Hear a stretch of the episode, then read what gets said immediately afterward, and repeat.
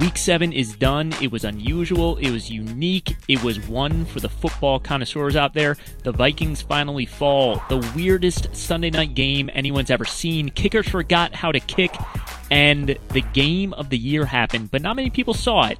All that and much more this week in the MMQB 10 Things podcast.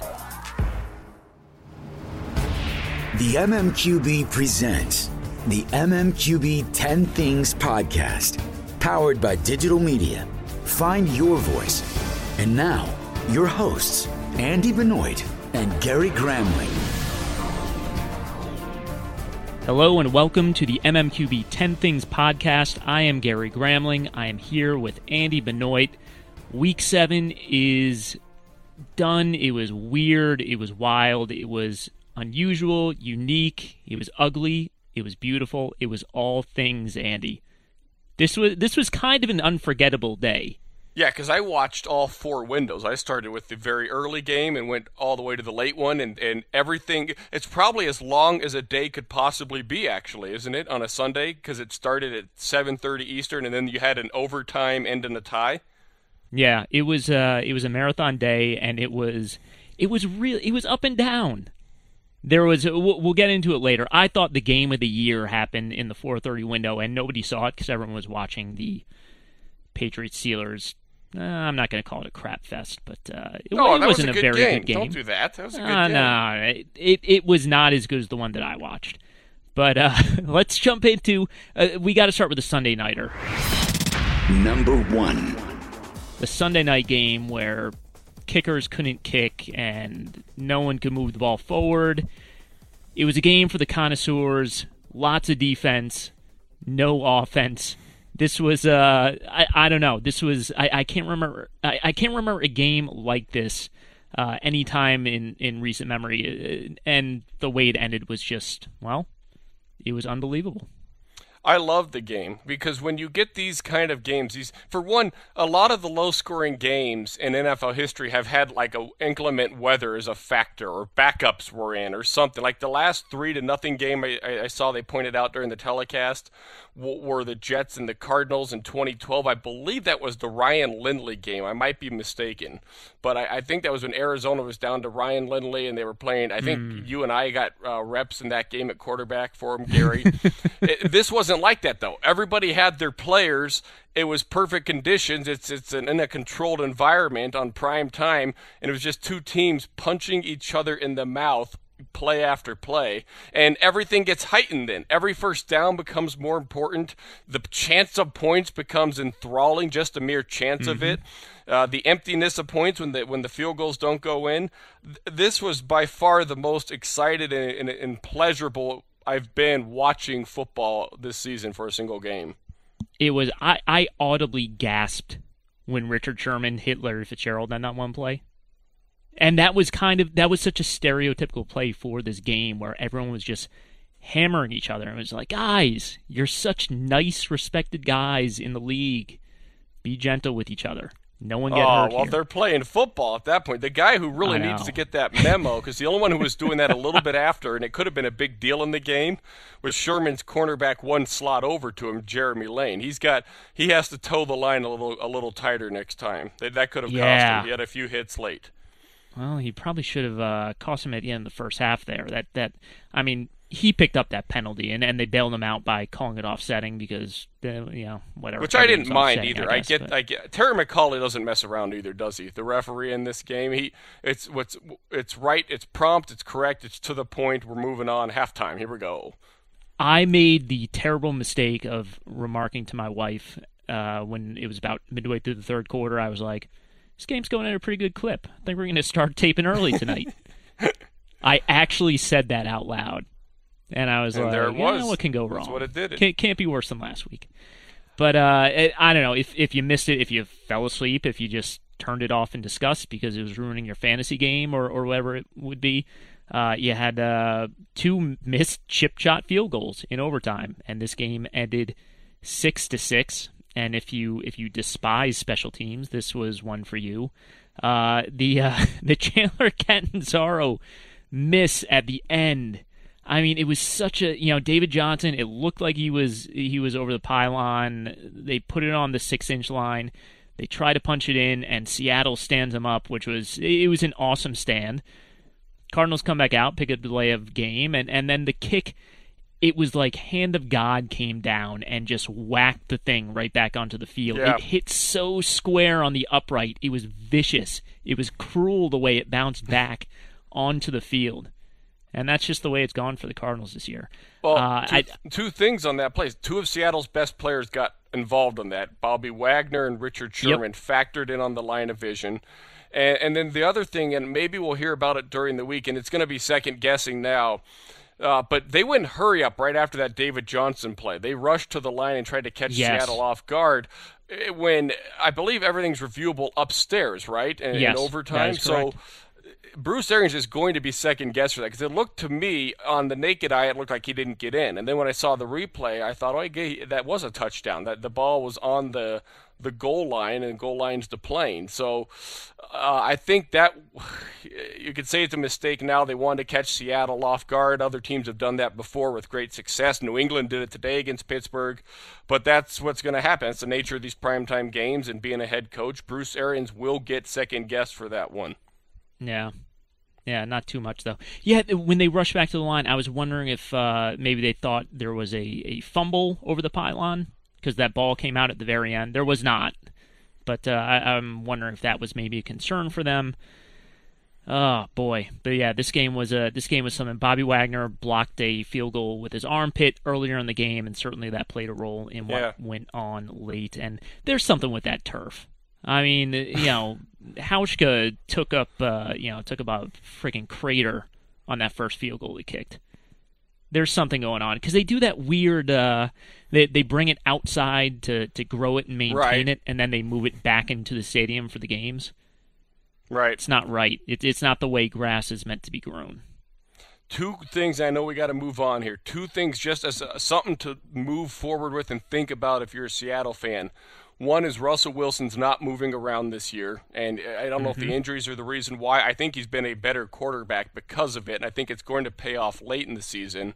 And then two is Earl Thomas has played m- more of the strong safety position, really, because they're diversifying their coverages on that side of the ball and uh, it's been fun to watch. I think he's a better player down near the box. So two import, probably the most important guy on offense and defense, playing very different styles of football this year for Seattle. There. Well, the tie on Sunday night. Let's go into topic two. Number two. The Vikings lose, so the Dolphins can drink their champagne, the 72 Dolphins, whatever they do to celebrate.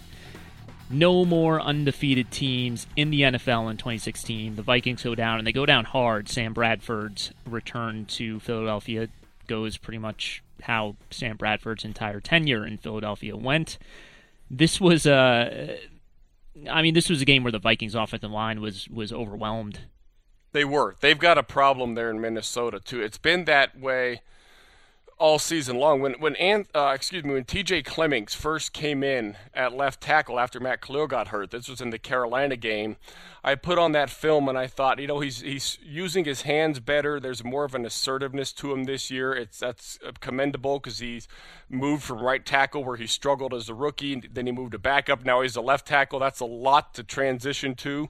But the big concern I had was how tall he played. He he was upright, and that's Yeah. the kind of thing that as te- as defenders see that more on film, they think of more and more ways to exploit that. And that happened over the course of that Panther game, and it's happened more each week. He's become more exposed as he's become as the exposure of him has grown. So that's one problem. Surlis at the other side, or Sirles uh, at right tackle's a problem. A, a journeyman backup, and then the fact that Jake Long got on the Long is in field today, and I'm not trying to. I know I don't mean to rip Jake Long. He's had a very nice career, but uh, I- really he had a very nice career. He was done. He was out of Yes. the league, and the fact that he got on the field at left tackle early in the game, gave up a strip sack fumble, and then remained on the field later where he could give up another one.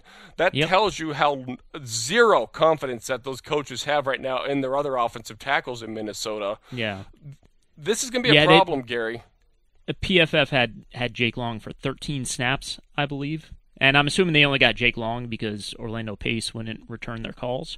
Yeah. But uh, it, it, was incredible to see Jake Long back out there. That makes no sense. He's been gone for too long, and he was done last time he was here two years ago.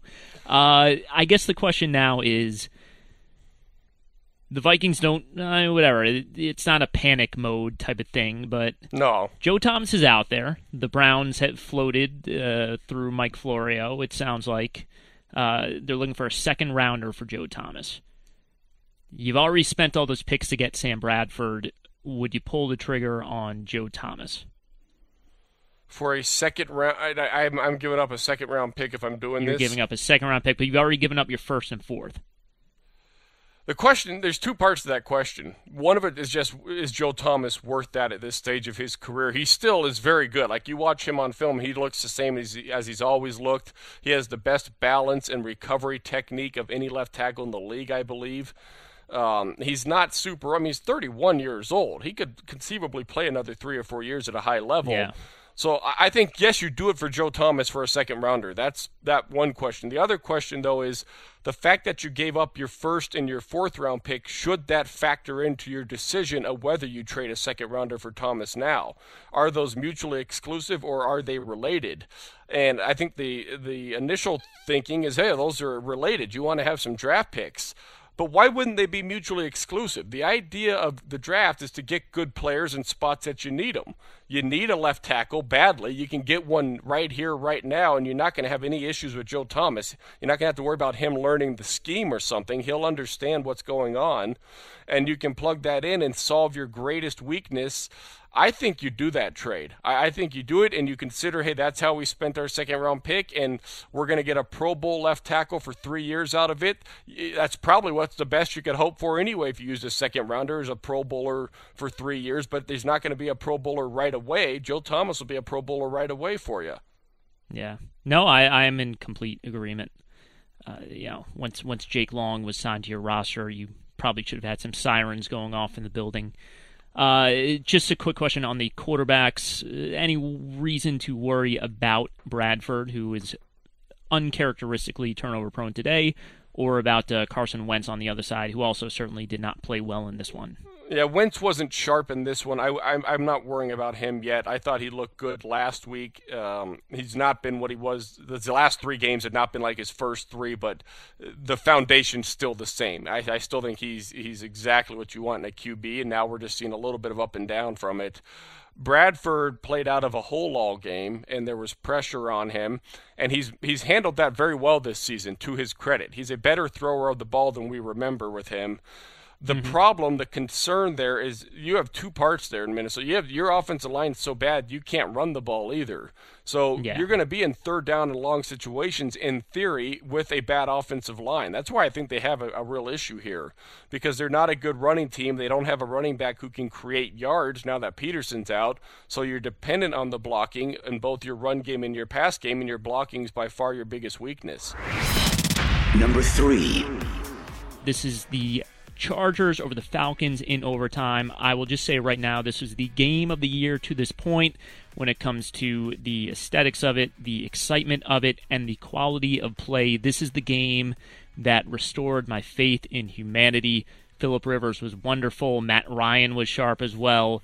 Uh, this was just great football, and uh, I'm just glad to see things finally starting to break right a little bit for the Chargers on top of Rivers playing well, they got really they got some really big moments out of Melvin Gordon, who you know every time we talk about Melvin Gordon, it's because he's lost another fumble at the worst possible time. But Gordon was excellent in this game, and uh, I don't know. I think the Chargers have this thing turned around. I think they're going to be right there in that AFC West race as we Ooh, head to hot the second take. half of the season. Hot take, Gary, because that AFC West, everybody's four and two or better, I believe, aren't they? Yeah, well, except for the Chargers. Three and four. That's what made the take so hot. they, here's one thing they do in San Diego extremely well. They do a few things well, but something I, I, that you notice each week. There's actually two of them, and it's in their passing game. Shallow crossing routes is are, are, are one of the things they do. And the other one is switch releases, meaning uh, receivers crisscrossing off the line of scrimmage, the natural picks and rubs that you hear about. They do that very well, and they killed Denver with those a few nights ago. So though, and why I bring that up, those are both sustainable. That's not like a rhythm type of thing so much. That's an execution thing. That's what you do each week. That can beat the predicted defense, uh, especially if the defense is man-to-man coverage, and the, that builds inherent consistency into your passing game because they're not uh, those those create easy completions for Rivers. Yeah. Yeah, and look, Tyrell Williams is the truth. He was excellent today. Again, he is just getting better and better. And uh, like I said, Gordon played well. Falcons played great too. But uh, you know, and and they're so, they're certainly in control in the NFC South, and I think they're going to be fine going forward. They didn't play that poorly defensively. I thought they, uh, you know, just Philip Rivers made some plays, outmaneuvered them in the end. Number four, Miami Dolphins. Jay Ajayi, 200 yards again. He joins O.J. Simpson, Earl Campbell, Ricky Williams as the only players to top 200 yards in consecutive games. Andy, I know you like this guy. You th- uh, why do you why do you say that? Because he's from Boise State, and I live in Boise. That and you have said in the past, I like this guy. that's that's usually the giveaway. what what's neat with Ajayi, what I like is when a guy is better than his body type suggests. And David Johnson's this way as well. I'll use Johnson mm-hmm. because he, he's an easier guy to illustrate the point with, and I'll tell you what I mean with Ajayi.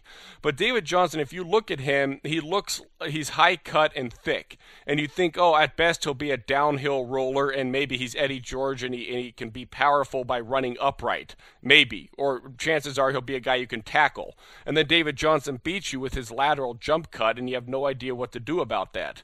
That doesn't match up. He's better than his body type. Ajayi's a little bit like that as well. He he can roll downhill and he's going to be a tick faster than what you expect almost every single time. He can turn the corner.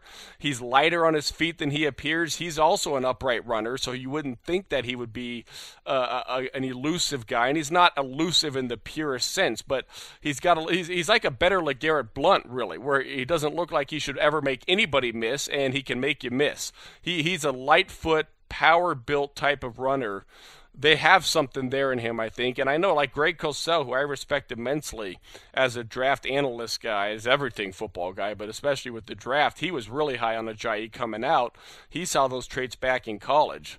So it's a matter of whether they can feel comfortable with Ajayi with all the ancillary stuff blocking, passing game, off the field focus. Where is he in that regard? But as a runner mm-hmm. of the mm-hmm. football, he's a good talent. Well, he also coming out of the draft, he was a fifth round pick, but he he was also a medicals guy too. So yeah. yeah, know, there was some talk. You know, maybe you only get four or five good years out of him, but uh, this is well, certainly going to be one now, of those right? good years. Yes, yes. But this is uh, the one other thing I wanted to say about the Dolphins is, I don't know. Adam Gase has to have like the the angel and the devil on his shoulder, and and it's like the angel is winning out and telling him just run the ball, just run the ball, stop throwing, and it's so against his nature because last week, I mean, look, it, they led most of the game against Pittsburgh. They were in control for the most part. It was 30 to 8 forever in that game. It ended up 30 15.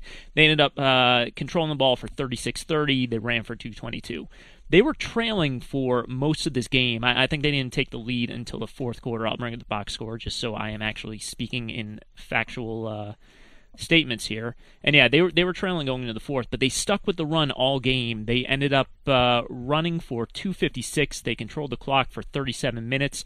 They ran it 41 times. They threw it 25, which is just mm. that's not Adam Gase football, but it's winning football. And plus, it, they they had two teams come down there to the Heat in Miami, and they just wore them down both times. They wore down the Bills today.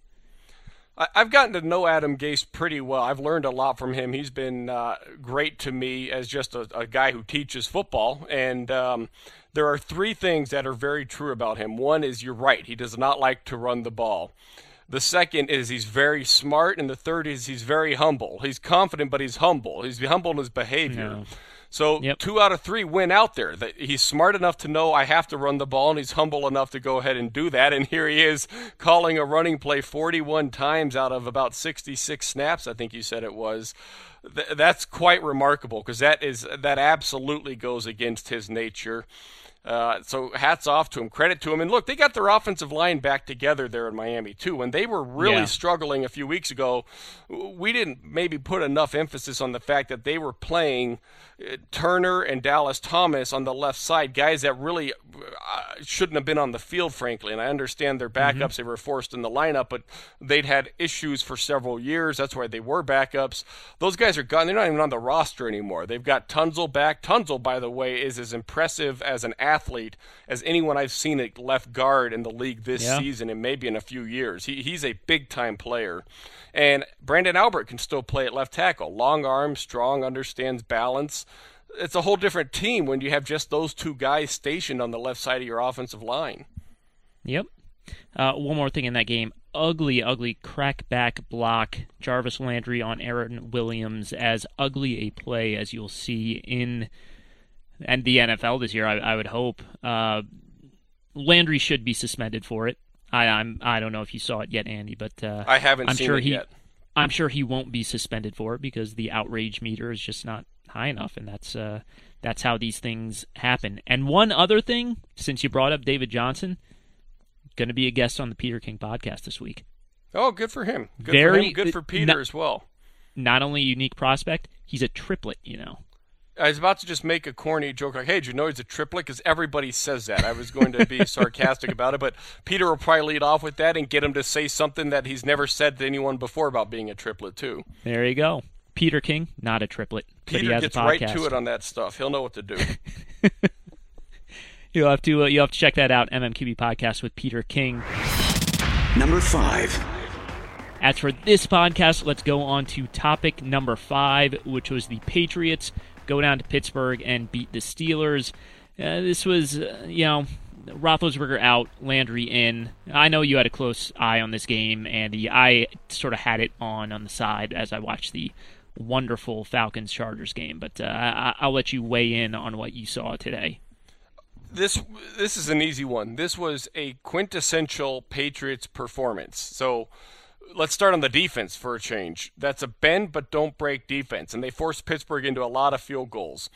And uh, we think of we always think of New England as they do everything, they do all these different game plans each week on defense. That hasn't been true in ten or twelve years. They did that back when they had Tedy Bruschi and Willie McGinest and Mike Vrabel and Ted Johnson and uh, Lawyer Milloy or Rodney Harrison, a bunch of veterans. But they're more of an athletic-driven defense now. They play man coverage. They just try to out-execute you, not try to out-scheme you, and that's what they did against Pittsburgh. They were very good at it once again.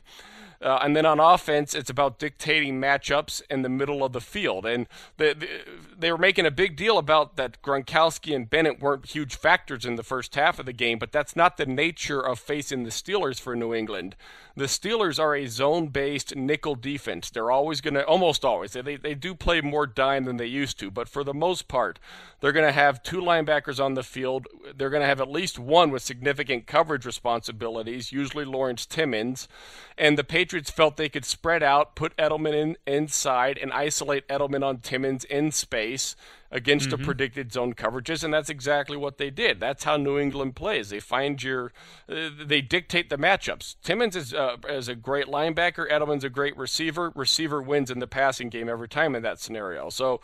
Uh, it was it was straightforward approach. It's exactly what you'd expect from New England. They're also using their running backs very well. Blunt in the ground game, and White in the passing game as a as a complementary player to those tight ends it's fun watching the Patriots offense. I like seeing where everybody lines up each play. It's always going to be a different spot, it feels like. There you go. I have nothing to add in this game. I was bummed to see Cameron Heyward didn't play just because I like Cameron Heyward, but uh, yeah, that was about it. Hargrave's move been on. pretty good filling in for Heyward, by the way. Yeah, yeah. I mean, he's not Heyward. I'm not saying that. And they Exactly. want, ideally, they want all those guys in the field together because they play a little bit of different positions. But Hargrave, in their nickel, has filled the Heyward role. And there's really only one other nose tackle in the league I can think of who has played in sub packages this season and been really effective, and that's Vince Wilfork for Houston. okay. A likable guy. Now you wished you'd watch the game.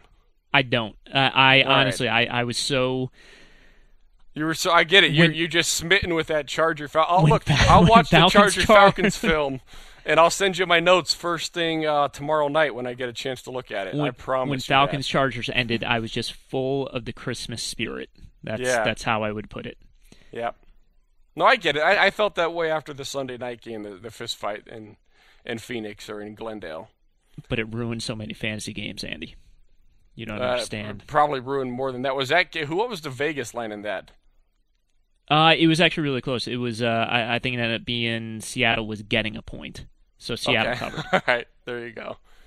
Not that I, not that I follow that kind of thing. Not yeah, not that that yeah, that's yeah. No, that's good. Gambling and fantasy are why we have listeners. I'm not. I'm not unaware of that.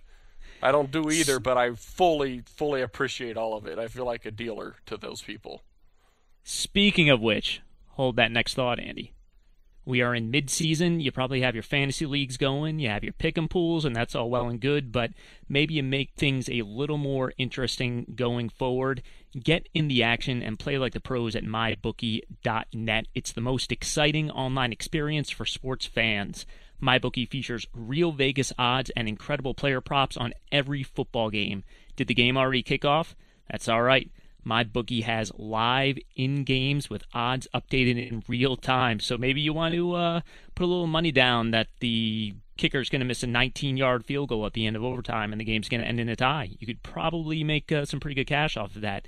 It is never too late to make a play, and it is optimized for smartphone users for nonstop action on the go. Go online, type MyBookie in your browser, and sign up today. Use the promo code 10things, that's 10 T H I N G S, to be entered into their million dollar prize pool or call 844 722 2387. Join the thousands of online players already playing only the biggest, only the best, only at my bookie. Sign up today. This is Adrian Wojnarowski of The Vertical. For candid conversations with the biggest names around the NBA, be sure to check out our podcast network, which includes The Vertical Podcast with Woj, The Vertical Podcast with JJ Redick, and The Vertical Podcast with Chris Mannix all at thevertical.com, iTunes, or wherever you listen to podcasts. Number six. All right, on to topic six. This is the London game. This is the garbage we keep shipping out to the United Kingdom, and it's going to be a diplomatic issue after a while. Oh, they're eating was... it up out there. They love it. They're grateful. They they appreciate it. They probably ah. wish we'd sent them our three to three tie, our six to six tie, so they could have related a little better seen some missed kicks, but uh, I I was gonna say I, I I feel like I feel like if you watch you know for the fans out there who are watching the NFL regularly, this has to be uh, this has to be such a bummer to see these just crap games. Uh, over over on Twitter, Nick Rimmer uh, at Nick Rimmer thirty six wrote to us and just you know the in the afternoon said presumably number one on the ten things podcast will be the awful standard of play in the London games and early U.S. games. So this is, uh, you know, this this was not a beautiful game. This was a lot of Case Keenum interceptions. Sounds like, uh, who who was it? Kenny Britt or Brian Quick? It was Brian Quick on the last play, right? Yeah, it was Brian Quick, and, and he and Keenum were not on the same page on that one. And I'd I'd like to know. There's an answer to that. Somebody was right and somebody was wrong. Uh, what was that? Giants, was that zero blitz on that last play? I, I it looked. To yeah, I believe it was zero blitz. Um, you always have to be. Yeah, it was zero blitz, and the Giants. The Giants have had success with blitzes the last couple of weeks too. They've done yeah. a good job. Uh, they they'll blitz you on second down, not just third down. And Landon Collins has been an important player for them, not just because he's getting interceptions. He had two in this game, but he's also been an effective blitzer in their packages, yeah. and, and he's, he's been a good downhill hitter too. He's he, he's turning into a nice player because he has some limitations in coverage that you have to hide. He's he not a man coverage defender, and he'll miss a tackle once in a while. So if you said you have a safety who can't cover man to man and he misses tackles, you'd say that's not a that's not a safety you'd want. But they've found a way to make him a viable, important piece in their defense still. He does. I always thought Landon Collins would be a liability in that defense because he does have so many limitations in coverage, but he has become a nice player. And and by the way, excellent run back. Not only an, an entertaining run back for the touchdown off of that first tipped interception, but uh, the Giants have been so bad in the red zone you really have to think that's a four point play there. Collins getting that to the end zone. Because I, I don't know the the way the Giants go down there. Eh, you know, you, you figure you're settling for a chip shot attempt. little Robbie Gould action. But uh, you know the the big storyline here: Keenum throws the four interceptions. Not all his fault, except Keenum seems to have a throw or two every week that doesn't get intercepted. Where you say, "Whoa, that Yeah, was a terrible throw that should have been intercepted." So the question now is: Is it time for Goff? Uh, you know, I, I I know you did some study with Goff leading up to the draft last year. Do you think he'd be on schedule to get onto the field at this point, or do you just call this a redshirt year for him and, and just keep on going forward with Case Keenum? I, I can't answer that because I, I what he's asked to do in Los Angeles, those offenses are so different than from Cal. So I don't know where Goff is in the process. And remember, Goff is he, he played three years in college. Dak Prescott and Carson Wentz, they were five-year guys. So Goff comes into the league two years behind them and also played in a system that was much less conducive to transferring to the NFL than those other two rookies. So it's unfortunate for him because it's looking like, oh, Goff's not what well, he's already a bust. He can't get it together. It, it's Yeah. not an apples to apples scenario, and I don't know what he's being what they would ask him to do. My sense is, I think you have to stick with Keenum because you don't have any talent around him uh, a- in, in Los Angeles there. Todd Gurley is great, but there's nothing going in the running game this year because the offensive line can't win, and there are receivers who really don't scare people. So you have to win through play design if that's the case. And if it's about winning through play design, then you have no choice but to go with the more experienced, the the, the uh, at this point smarter, if you will, smarter quarterback. And Keenum, for all his flaws, and he's got a lot of them, he is a very inconsistent thrower. At times, he's an inconsistent decision maker, but really, it's that he's just not a good enough thrower of the football, accuracy or arm strength despite all that, he still gives you the full the chance to run your offense, and that's a very well put together offense. It's getting better each week. Their game against the Yeah. Lions was one of the best I've seen on film all year in terms of winning through play designs, and I thought they did some nice things on first down against the Giants. They're very good at beating you on first down play calls where the defense becomes predictable. I think you have to do Keenum for that, though. I don't think Goff gives you the full dimension of that, and there's nobody around Goff to help him out if he were in there. All right. No, I have I have no problem with Goff sitting, and certainly they would know where he is better than than we do. I I think when you rush a guy out there too early, you risk creating bad habits. That uh, I mean, look, once you get out there onto the field, you can make mistakes in practice that you wouldn't make on the field in a live game situation when you're trying not to embarrass yourself and you sort of fall back into things that uh, you know you shouldn't uh, you shouldn't do that aren't good for the long term. That was a very Well, vague keep- answer I just gave, but No, but keep, uh, no, you're right, Gary, and, that, and that's I think that's one way people think of it. I, keep in mind, from Los Angeles' perspective, they're saying, "Hey, we're three and four. That's not an awful record in the NFL. It's it's still relatively early. We got more than half our games left. We could be five and two. We've been in some close ones the last two weeks, and we probably we felt like we were the better team in both of those. I imagine.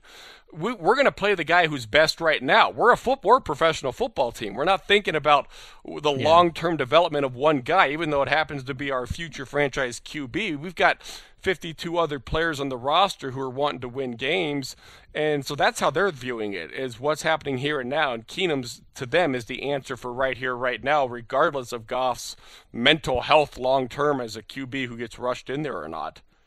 I'd worry about breaking my very No, I'm sure that fragile factors- number I- I- one overall pick. Well, fragile. Look, remember, keep in mind too. Goff got thrown to the wolves in Cal, and and he, He came did. out as a better QB for it too. He did. He did. That's true. Uh, my favorite play from this game. One last thing on this terrible, terrible game. It was a terrible game, and and please, any listeners over the UK, accept my apology on behalf of the United States of America. Oh, But come on! This this game my- was not my- that bad. You're acting like this was one of the was- Thursday night games from this year. It would well the Thursday night game. That's not even NFL football anymore. That's just that's a pile of garbage that they just throw out there because people will pay them money for it. But uh, there was a third and three play uh, from like the 30 yard line of the Rams for the Giants, and I every time I watch the Giants, I'm like, you know what? This offense is so painful to watch. Whatever happens on this play, just throw a jump ball to Odell Beckham and just let him make a play. And they did it. They finally did it, and Beckham actually came down he caught it with two hands for once and came down with a 22 yard catch, set up a uh, touchdown for him. That was Yep. the only play I enjoyed during that entire game. Yeah, and that was another switch release too. The Rams defended that very well, and that's the unfortunate part. That's the Odell, Odell Beckham factor. That's the difference between the Giants and Rams, because the Rams, yep. the concept should have won. It was third down and three, third and four, something like that. Uh, the Giants had the right kind of play call. They actually helped their receivers with a man beater, which is not in their system typically, not a huge part of it. And uh, the man beater didn't work, and Beckham won anyway. I, am with you. That yep. was that was an intriguing play. Yep. And we'll have a discussion. There's another London game next week. There's more London games next Are week, so I really? guess we can maybe oh. make up for it. There's I like a, yeah, it, but I get, an, I get assigned to them early, and so I got to uh, who's playing next yeah, week? Uh, Washington, Cincinnati. So we'll talk about it next week. And I have solutions to fix these London games and to fix Thursday night football, but it's we'll get into it another time. Number seven.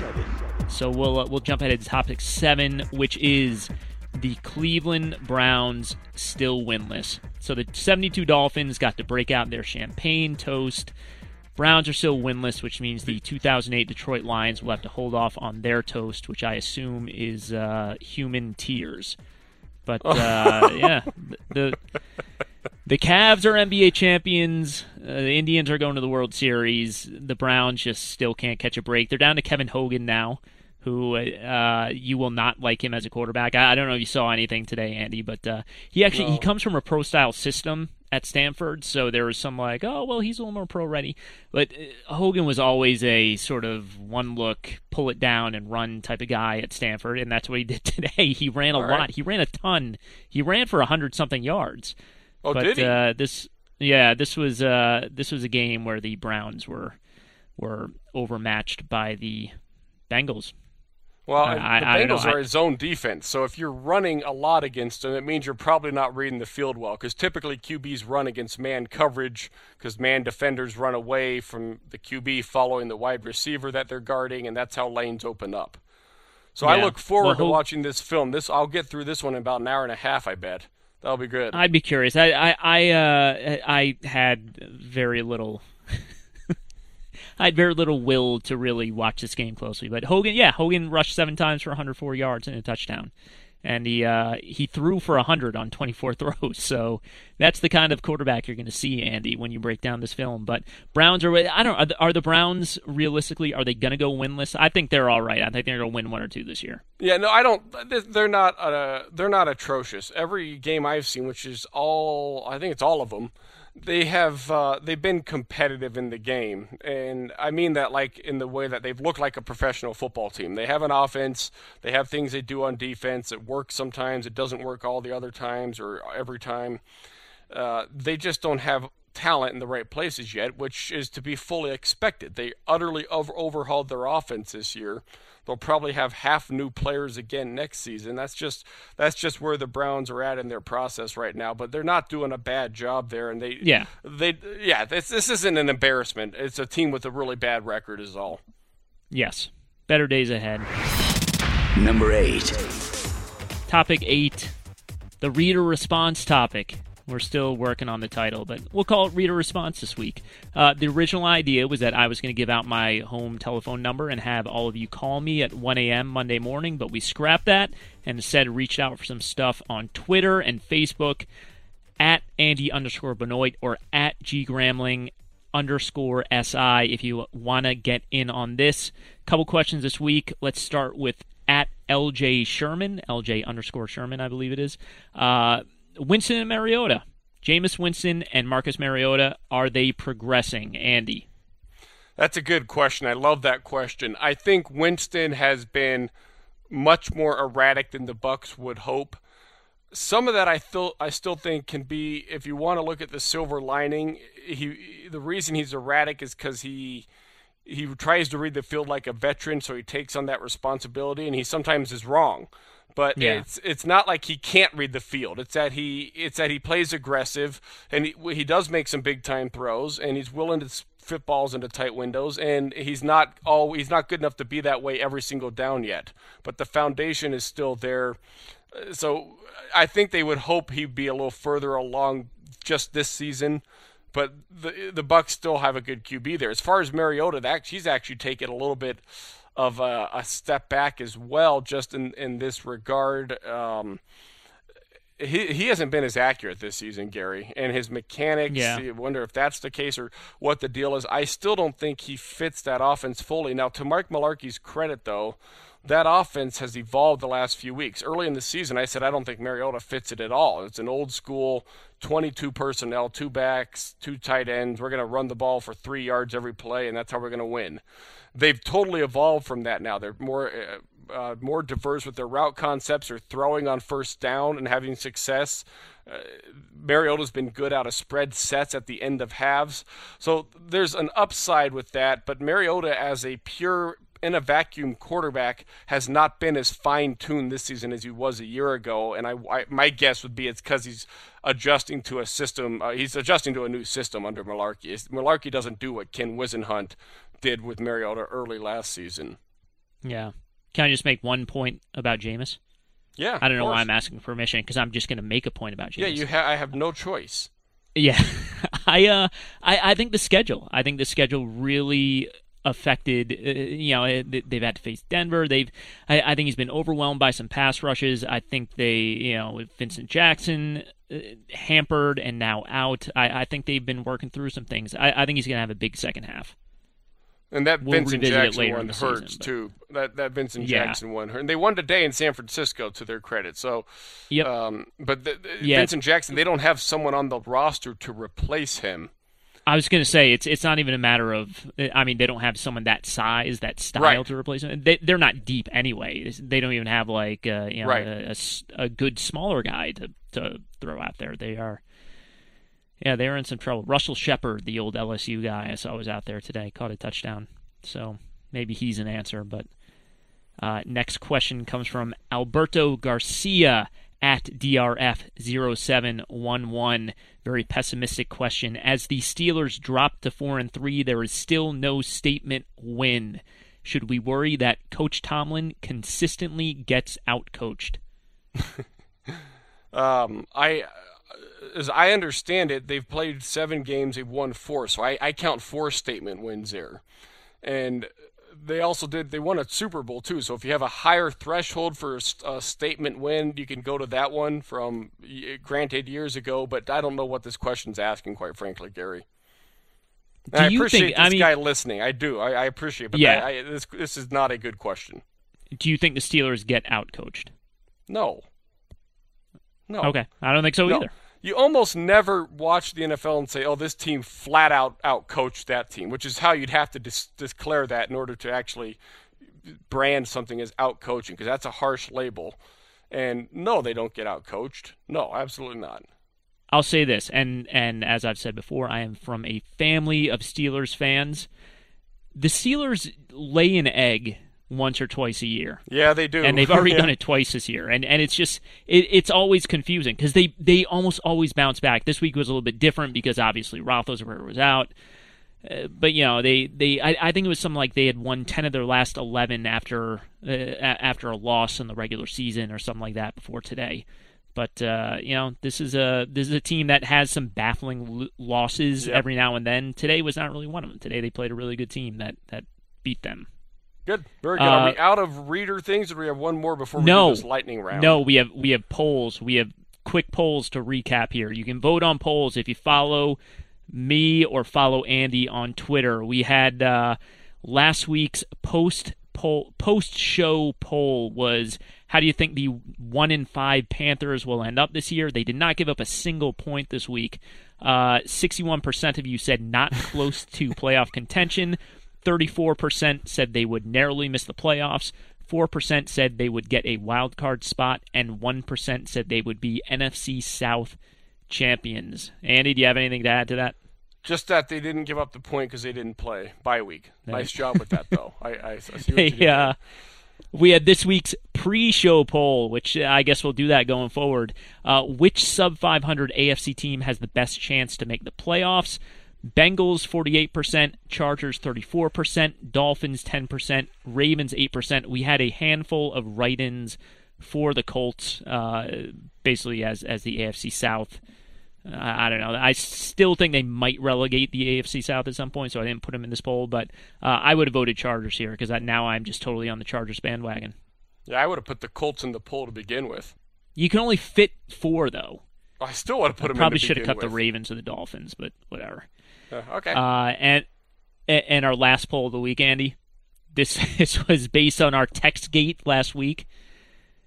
Keeping in mind that you asked me a question via text, was the text I sent back to you saying that it was a pretty short OT in the Sunday night game. This is Texans Colts. No, hold on, Was hold that- on. I did not. I did not ask you a question. You did. said- you did ask a question.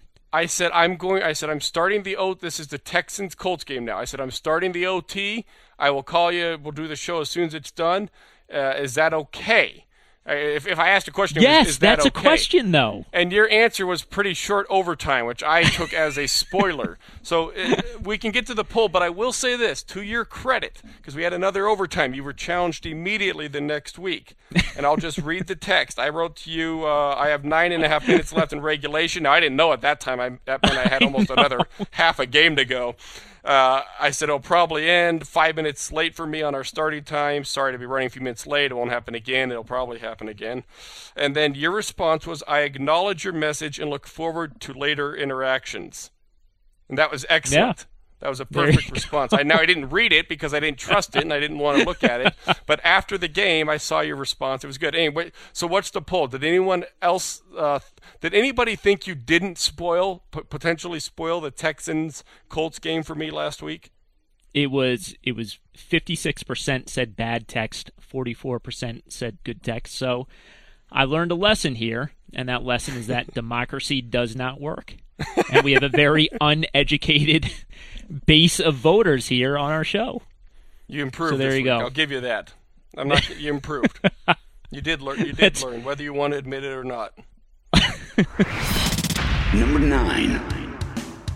Let's go on to the lightning round. Topic nine, the lightning round. We'll start with Washington and Detroit. Matthew Stafford does it again. He is carrying this team on his own. Wha- uh, uh, one other thing before uh, before I let you chime in on this. Kirk Cousins kept it on a zone read play and ran it for a touchdown. It was very. It, it was like turn back the clock to RG three in that game. Yeah. Uh, Cousins is more mobile than people realize. Uh, he's not mobile, but he's more mobile than you think. Stafford's actually very mobile as well. And, and Stafford can do two things that are conducive to coming from behind. I'm not saying that's exactly what he did in this game, but just conceptually, because he's had a lot of come from behind wins in his career. Uh, he can move with his feet. He can make plays with his feet and buy time and make weird throws off of movement. That's one. And the other is he's a very good tight window thrower, especially to the sidelines. And why that's important is because that's how you beat cover two. And cover two is almost always the coverage teams play when they're protecting a lead late in games. Yeah. And look, uh, he made a comeback. Stafford came back and topped that comeback. Uh, the Redskins, Matt Jones lost a bad fumble early on. They had two turnovers. That's how this game turned on them. They, they let this one get away from them. Uh, let's go on to Colts and Titans. Nice comeback win for the Colts. Spread ended up being a little bit bigger because they, they tacked on a defensive touchdown at the end, but this was an Andrew Luck comeback, and I thought it was nice to see the Colts put Frank Gore on the field late in the game instead of going to that uh, spread crap where, and, not to bust on Josh Ferguson, but uh, you got to Yeah, stop no, I- Josh I hear Ferguson on the field. I haven't been huge on Josh Ferguson this year myself. I don't quite see the. I understand his role on the team. I don't quite see the appeal. So I'm with you on the Frank Gore thing. They've had some comeback wins against the Titans over the years. Andrew Luck, similar to Stafford, another guy that can move around. He'll make tight window throws. And he, in this case, he was facing a defense that he's seen before. Not an easy defense to play against, though. Uh, the Titans do a lot of different things, and they've added a lot more of man coverage to their repertoire as well. So this is a nice little win for the Colts, and they did it on the road. Yeah. I mean, it's an AFC South win, so put the asterisk on it, but uh, win's a win as Oh, far as the standings go. Chiefs keep on going. Chiefs are getting hot again. They uh, they beat the Saints. They really were in complete control of this game. Uh, I I don't know. Are we going to see another big win streak from KC at this point, Andy? They're capable of it. That's probably the best all around screen team in the NFL, system wise. Running backs, tight ends, wide receivers. They they manufacture offense. They win through their play designs to find the reads for Alex Smith. That's as good and strong and well designed offense as anything you'll see in the NFL. All right, we're getting into the sad part of the of the lightning round. Let's go Ravens Jets. Geno Smith gets on the field and gets hurt uh, pretty soon after. He threw like eight throws, a couple of bad drops. Uh, Quincy Enunwa made a uh, pretty routine play into a long touchdown. Uh, really tough to get a read on. on it, Geno Smith throws the ball well. I think yeah. we knew that before, though. But one other thing from that game, Jets top the Ravens, by the way. Marty Mornhinweg, who uh, my impression was he was supposed to come in and he was going to reestablish the run game. You know that the Ravens were going to get back to running the ball, Ravens football. They were not trailing by more than a possession at any point during this game. They were leading for a for a large chunk of it. 44 throws, 10 handoffs a day for Joe Flacco. It, it was a really bad game to watch. I watched the entire thing, and uh, I don't know. I don't know what the Ravens are doing. They are a mess. Flacco actually played well for the first half, and then it all just fell apart in the second half. Uh, it's four straight losses now for the Ravens, so it's it's getting serious. These were the second one in a row at New York too. So the Giants last week they lost late to Odell Beckham. Um, the only thing I can think of is is there are teams that don't feel comfortable running against the Jets' defensive front. That's a great defensive line. Not everybody matches up well to that line. So teams, there have been other teams that said we're not going to bother running against the Jets, and the Jets' pass defense ranks near the bottom of the league this yeah. year. So maybe yeah. that had something to do with it. But you're right. Mornhinweg was supposed to. The reason he's calling plays now and, and Trestman's gone is they want more balance. I think it's two things. They want more balance from the running game. Also, I don't think Trestman's passing game was working quite the way they were hoping it would in Baltimore. It did not look great, and I'm not blaming Trestman necessarily either. It's uh, someone has to be a fall guy at times for this stuff, but uh, it was uh, it was very it's been it's felt very fragmented all season long watching their film. Yes, and and look, last thing I'll say about that offense is the throws were not open today. I mean, it, this was Joe Flacco fitting in a lot of nice throws early on, and then when things crumbled in the second half, they they turned into turnovers. Uh, this this was not a good look for the Ravens. Tampa goes out to San Francisco, gets back on track, gets a win coming off that bye week. I guess they won before the bye week. They just won ugly against Carolina, but they were in control in this one. Jameis looked better. The numbers are better. Colin Kaepernick still not really getting it done uh, for the Niners, who jumped out early, and then you know this just sort of looked like a Niners game after that. And Niners are they're in the same thing as the Browns, same boat. Browns, it's a yeah, total yeah. overhaul rebuilding thing. I don't say you, you don't give them a pass for losing, but let's not worry too much. They're they're sorting things out there. It's going to take a little bit of time. Yeah. And lastly, the Jaguars making everyone incredibly sad. This team is not going in the right direction. Raiders in total control against the Jaguars today.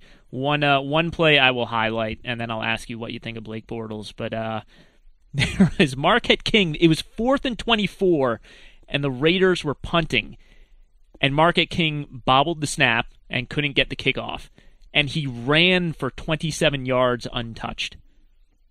It was ridiculous. It was the most Jaguarsy play I have seen, and, and it's just such a bummer to see the Jaguars, who you know they were slowly rising, and they've just sort of fallen off a precipice at Yeah. this point. And as far as Bortles, I'll need to see the film on this one. Uh, I will say this though: Oakland has won four times now on the road. This was In another early window game in the East Coast. This is incredible.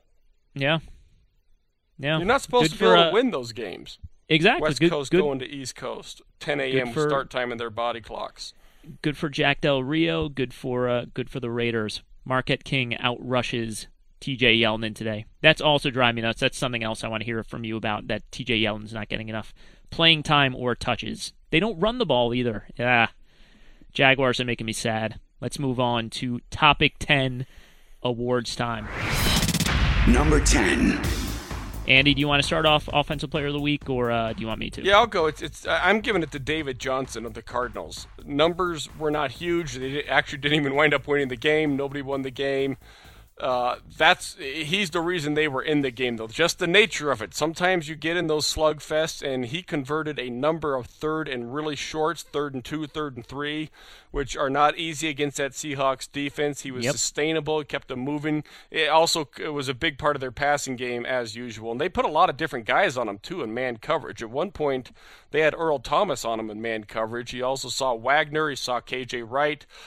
Talented players he went up against, and, and he, he was a man tonight. He kept them in that one.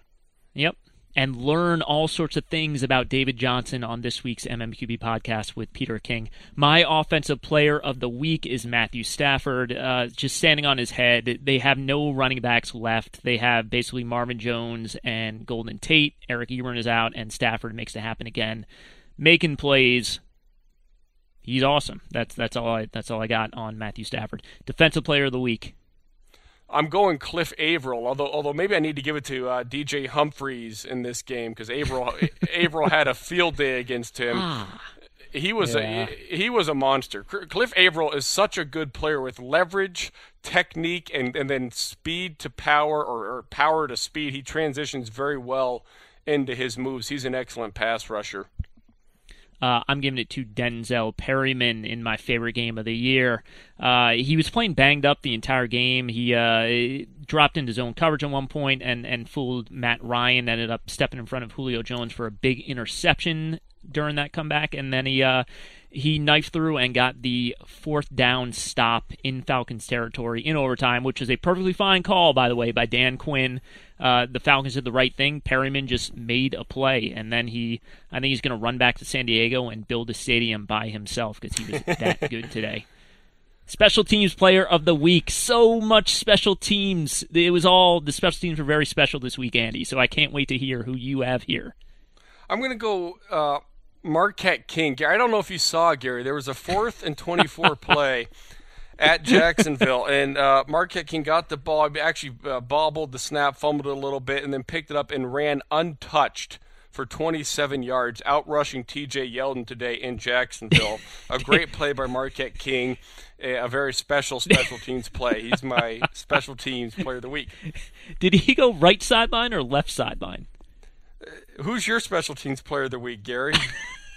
Uh, I'm, well, I'm giving it to Bobby Wagner because he blocked a field goal with his armpit, which he Yeah. won it automatically at that point. And he actually Yeah. won yours too. We're taking it back from Marquette King, and we're going to send it to Bobby Wagner. He will get the, uh, uh, I don't know, the Arby's gift card or, or whatever we give out for that, or the, or the MyBookie. Uh, go to MyBookie, code ten things, million dollar. Uh, I don't. I don't think Bobby Wagner's. uh, With all due, my MyBookie's a great product. Bobby Wagner probably doesn't want to receive the gift from them on that one. That would just complicate things for him, based on just the rules he plays under. and uh, coach of the week, Andy. Who you got? Uh, my coach of the week. Oh boy. Um. How about Philadelphia and Jim Schwartz and what they did to that Vikings offense? I know they had an advantage uh, up front and they took advantage of that, but Schwartz also dialed up some blitzes in the game, nickel star blitzes, meaning he blitzed his slot guy as well as an inside linebacker, and that's not been in his repertoire this year. He knows how to do them, of course. That's just not the way they played in Philly, but I think they wanted to protect their corners a little bit. I think they were smelling some blood in the water as far as their pass rush in Minnesota reacting to it. Those Viking running backs struggled in pass pro today. I'm going Jim Schwartz, Philadelphia's defensive coordinator. Uh, I'm giving it to Adam Gase because, as we said before, this is crushing his soul to run the ball this often, but he's doing it. And they're winning games all of a sudden in Miami. All right, Andy, that's going to do it for this week. That is a show. Thank you, as always, to our researcher, Jeff Irwin, and to the folks at Digital Media who always make us sound so good. And thank you for listening to this episode of the MMQB 10 Things podcast. You guys really are the best. As always, you can reach out to Andy or me on Twitter, Andy underscore Benoit or G Gramling underscore SI, or on Facebook. We're both there. Just look us up. We love hearing from you. We'd also like to thank our sponsor, MyBookie.net. Please, please, please support them the way they support our show. Remember to listen and subscribe to new and archived episodes of the MMQB podcast with Albert Breer, the MMQB podcast with Peter King, and this podcast wherever you listen to podcasts, including the MMQB.com, SI.com, iTunes, Spotify, Stitcher, TuneIn, and other podcast providers. We will see you guys next week. This has been a digital media production. Find your voice